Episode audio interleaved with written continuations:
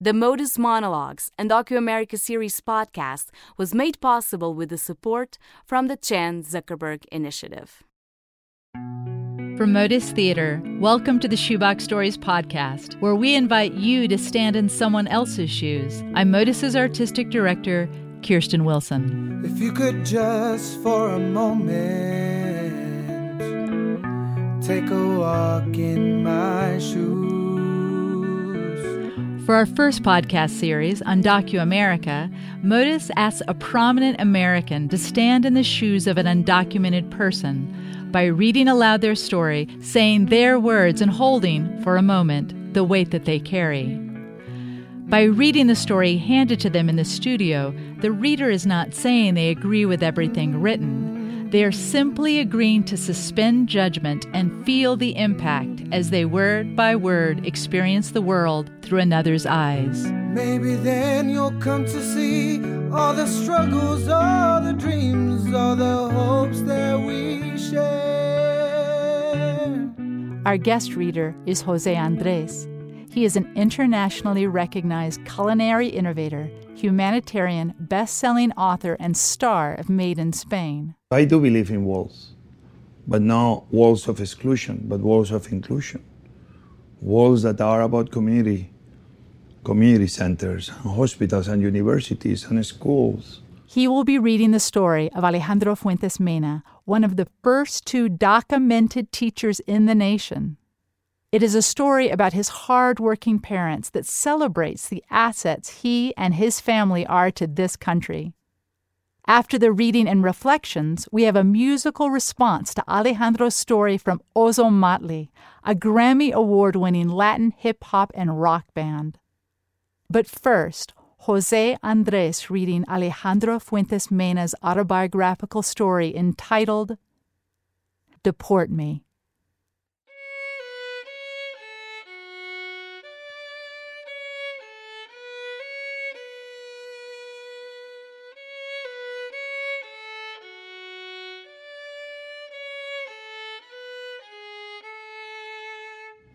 I was just a kid when I realized what being undocumented meant. At age eight, I started going to work with my dad so I could help him rebuild the entire outside of people's homes, all the while not having a real home of our own. I would see my dad as he calculated. I would help him do the math. I would research and discover that for this job, people will charge $20,000. He had been screwed over so many times that he decided he was only going to charge $15,000. They would see his strength in Spanish, his lack of English and documented status, and give him about 10,000. And that's who my father believed he was. Half the man I thought he was, have the value of any other. I witnessed as my mother would leave for an entire weekend, 72 hours, to take care of someone else's family. And that entire weekend, she was lured with the promise of over 300 for her work. But she would come back with only $100 in her pocket. $100 that she saw as a blessing hundred that I saw as an attack on our family. All those rich families saw little value in everything my mom did for them. They would take her away only to use her and spit her out. The money they paid her was barely enough for food on the table. It didn't cover the worry my mom had because she couldn't be home to take care of us when we were sick help us with homework, comfort us when we return to an empty house. $100 for a whole weekend away from her family. Like she was worthless. But don't you understand? She was priceless to me. Well, spending my weekends without my mom as she cared for others people's children, and spending those weekends working for my dad for free so he wouldn't lose money for the privilege of building a home for someone else's family? And witnessing this over and over and over again, I began to think that I wasn't worth much either. Despite the fact that I had been recognized at the school as gifted and talented, despite the fact that I was a math whiz, that I learned English, a completely unknown language, in a year, and that I was an engaged student. Despite the fact I was the precocious worship leader at my church, I let those weekends of feeling worthless affect me. I began making jokes rather than making plans for my future, playing games rather than paying attention, chasing girls rather than chasing my dreams. And like all self fulfilling prophecies, I got to the point where my grades reflected what society said my parents and I were worth half priced human beings.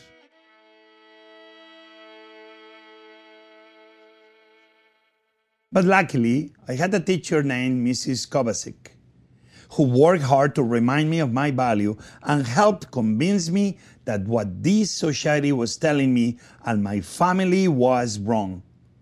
With her support and that of many others, I got myself out of that pit of self deprecation, past the insecurities, past the hate, past the negativity, past the half version of me into a good college and into a position where I now an educator who teaches math. Like my mentors, I teach young children their value. Because all children are valuable just as you and I are valuable. As a teacher, I can't help myself. Let me take you to school for a few moments. You all good with that? So let's start off with a little math lesson. My father is one man, one of the hardest workers I know. My mother is one woman, one of the strongest and compassionate individuals in my life. My sister is one daughter, a brat, but a lovable one, and an American citizen. And I am one son, half of this country and half of Chile. But we are four whole, beautiful gifts, indivisible with liberty and justice for all, not the half price individuals that society has attempted to make us. And moving to apply math and economics, if this country continues to deport the undocumented community, it is missing out on courageous, strong, intelligent, family loving, hard working people of great value. And that is not only our loss, it is your loss to miss out on us. Not to mention the billions in taxes we bring in every year, which is billions more than large corporations are paying.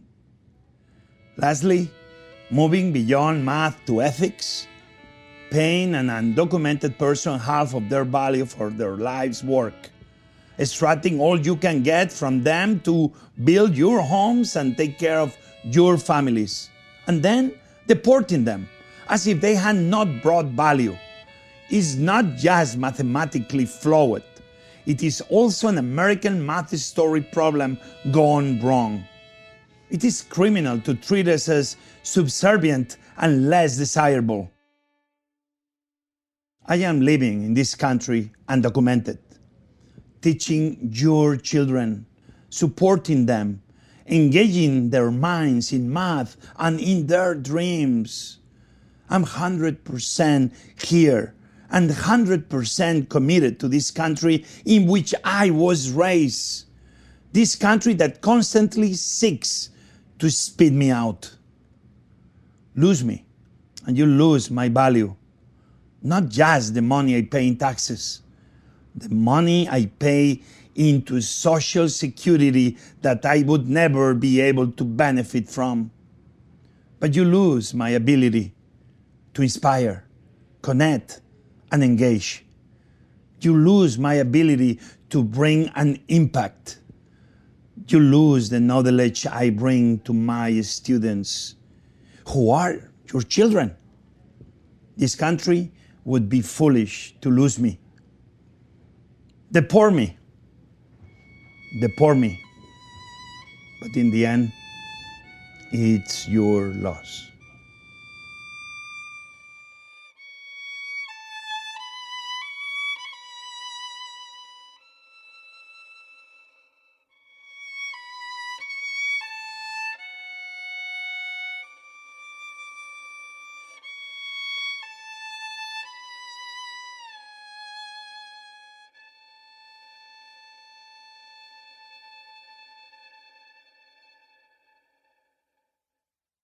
Well written, my man. Thank you. So the reason probably I'm part of this today, and you guys invite me to join you, and I'm humbled by it. I could be you. I could be them. I could be another undocumented. Life is a lottery ticket. Some people born with the winning lottery ticket, and other people are not even in the know that there is a, a ticket at all. So the truth is that life cannot be just a coin in the air Yeah. And depends what's the flip. You become one thing or another. Everybody should be able to share the same dreams my daughters share or, or the same opportunities I got. When I got to America, I was, you know, blonde hair and still blue eyes, and and I wonder myself if I didn't look like that, what it would happen to me. Hmm. So just imagine, only on the look of a person, you are in the good or the bad luck side. So I need to make sure that nobody is just unlucky and that at the very least everybody has the same chance. That's why I'm very proud to be reading this today. Awesome. Thank you.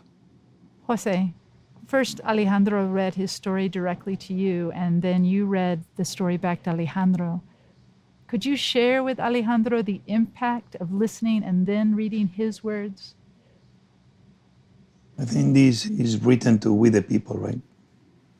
And I think the we the people are three powerful words. Obviously, when they were written, they only probably were applying to a segment of the population. And democracy is a beautiful thing, but we know it's not a perfect thing. Democracy requires years, if not centuries, of hard work by a lot of people that with their actions they try to improve it to create a more perfect union. And it seems that the work today is them versus us. And people forget about we, the people. And in America will be Republicans versus Democrats, when actually there should not be a fight, but if it's one fight, should be we the people towards social justice. And very much in your words is the core of social justice through your eyes, through your story, through what you saw as a young child, proud to have a mother and a father that were hard. And it's amazing this moment you realized that you were part of the system, but somehow you saw your father, your mother as almost like a ghost of the system. Hmm. They are here, but they're not going to be recognized as equals to others. To the degree what you're describing here, without you mentioning it, is a new form of slavery. And I think all of us, we are at fault. Now we may pay you, but still we're not going to pay you what you are worth. Hmm. It's like, I'm going to feel good that I'm paying you, even what I'm paying you is just a fraction of what you maybe deserve. Yeah. And what you describe here is the big lie. And this is not only about America, this is the big lie in the world. That the world doesn't function without oppressing others.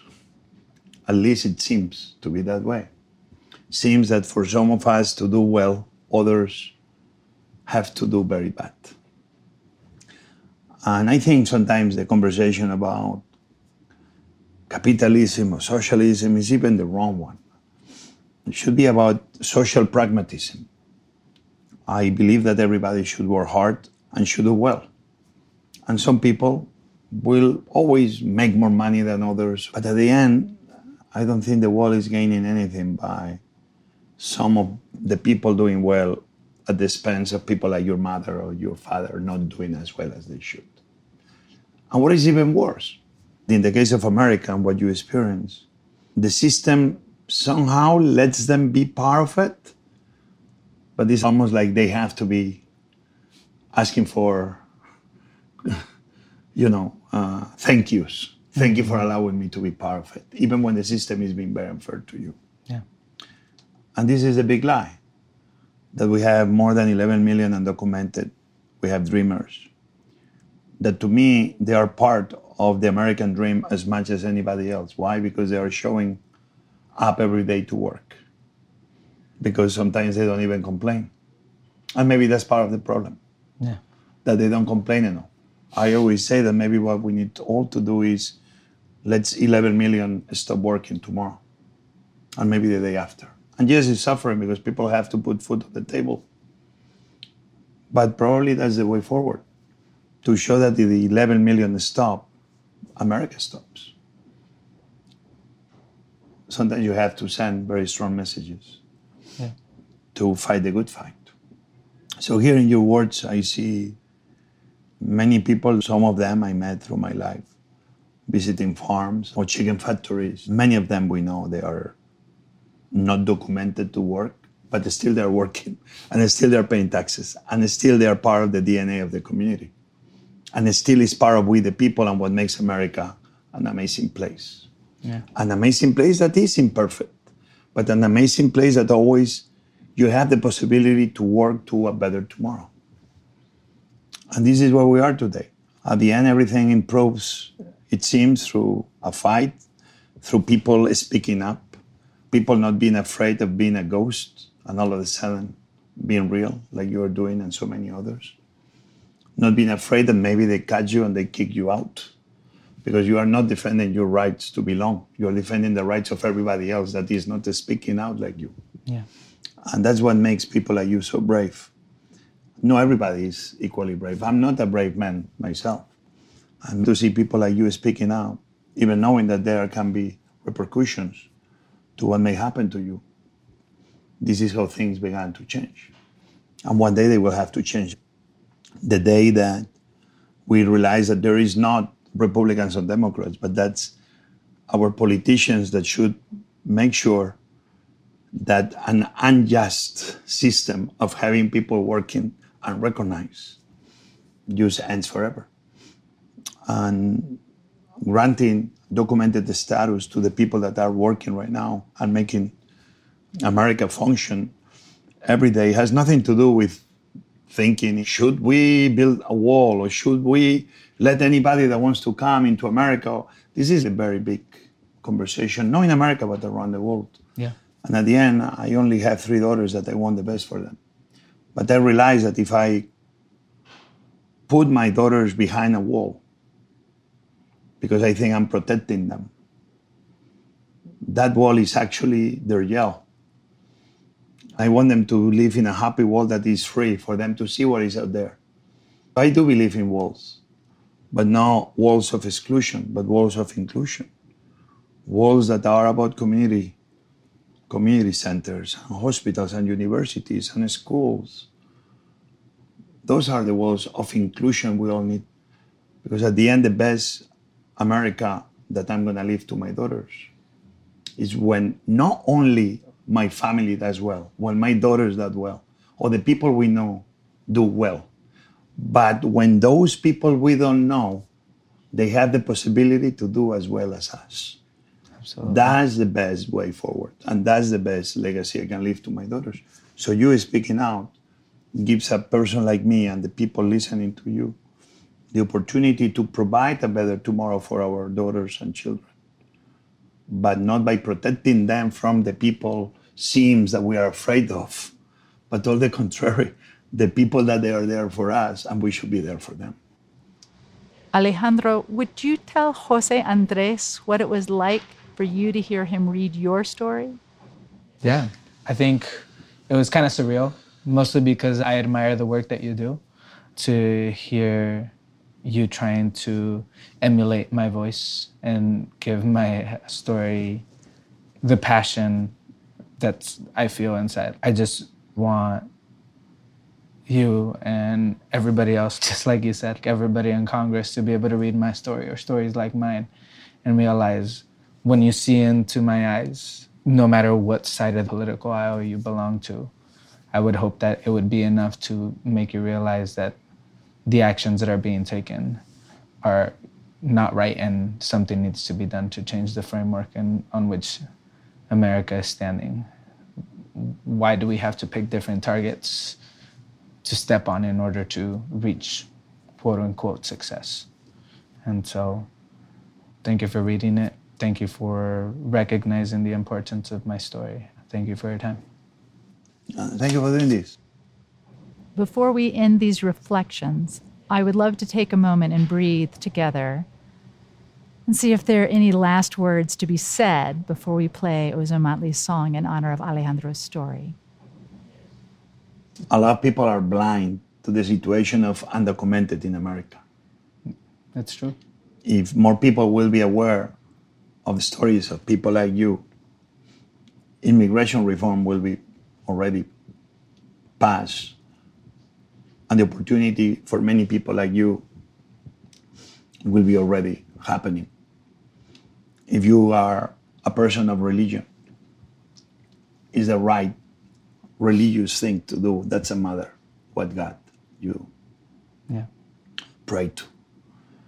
If you are a person of ethics and goodwill, the right thing to do will also be supporting the people of you become part of the American dream. So, me personally, reading your story only makes me connect with you and with your father and with your mother and with your sister. This is what is the most beautiful of this. And obviously, more people need to be listening to people like you for them to understand that you are like me and that actually I could be you. Yeah. And it's not so complicated. It's actually fairly simple. Yeah. So thank you for putting this into into paper and, Absolutely. and making people like me for a second understand what you are going through or your family went through and so many others out there. That's an important connection because without this connection, it's very hard to make anything happen. Thank you. So, I think that's where my mind goes to. Sometimes I just get angry because it's like the idea you don't actually understand what's going on. You don't actually understand what my family went through or what all of these families are going through. You just take it as policy, they broke the law, and therefore they demonize us. They treat us as less than human. It's hard not to be angry. When I was reading it to you, I feel like it was a toned down version of the anger that sometimes I truly feel. And I feel like I'm right in my anger. It's a righteous anger. I tell my story because I want others to listen to us very, very badly. And I want our rights to be given to us because we deserve them simply because we're human. well, if one day this happens, sooner, hopefully, rather than later, that you took this step to go public and so many others like you. Whatever happens, you know that you were part of doing good out of very bad moment in, in the actual history of America. Because again, the undocumented we're facing is a new version of the slavery we came from. And we could argue that maybe what we are doing now is better than what we did 300, 400 years ago. But that's a very lame excuse. And that's why we need to make right where there is wrong. And we should not confuse the conversation about securing the country and securing the border, which every country should. But we cannot confuse it with the people that are already here, many of them for, for, Many for so many decades. Yeah. and that's the sad part. Yeah. And and we're doing this not too far away from the Capitol and the White House, and everybody tries to claim ownership on this issue, but then nobody seems to do enough. We had President Bush trying to pass immigration reform, And actually, it was a Democratic Congress that didn't pass it. Even at times lately, obviously, seems Republicans are the ones against immigrants more than anybody. But it goes in both sides of the equation. We had President Obama, who I respect, he didn't pass immigration reform either, and he had the opportunity. So at the end, it's both sides. That should not be who is in power, but when are we going to make it happen? Absolutely. And, and hopefully if people like you that you are part of the system, part of the DNA of the meaning of we the people, the meaning of America. The very simple understanding that people don't want our pity, people only want our respect. And the only way to give respect to people like you is just making sure that you have the same opportunity I got. And I think the vast majority of Americans agree with this. So now we need to make sure that the vast majority of our politicians agree with that too and they pass it finally and once and for all. Yeah. So thanks to this voice that you're bringing to the table, hopefully will be just one story closer to make that dream happen. Thank you. And where dreamers will not have to dream anymore because they will be awake already into what they belong to, which is the United States of America. Cuando canto mi canción,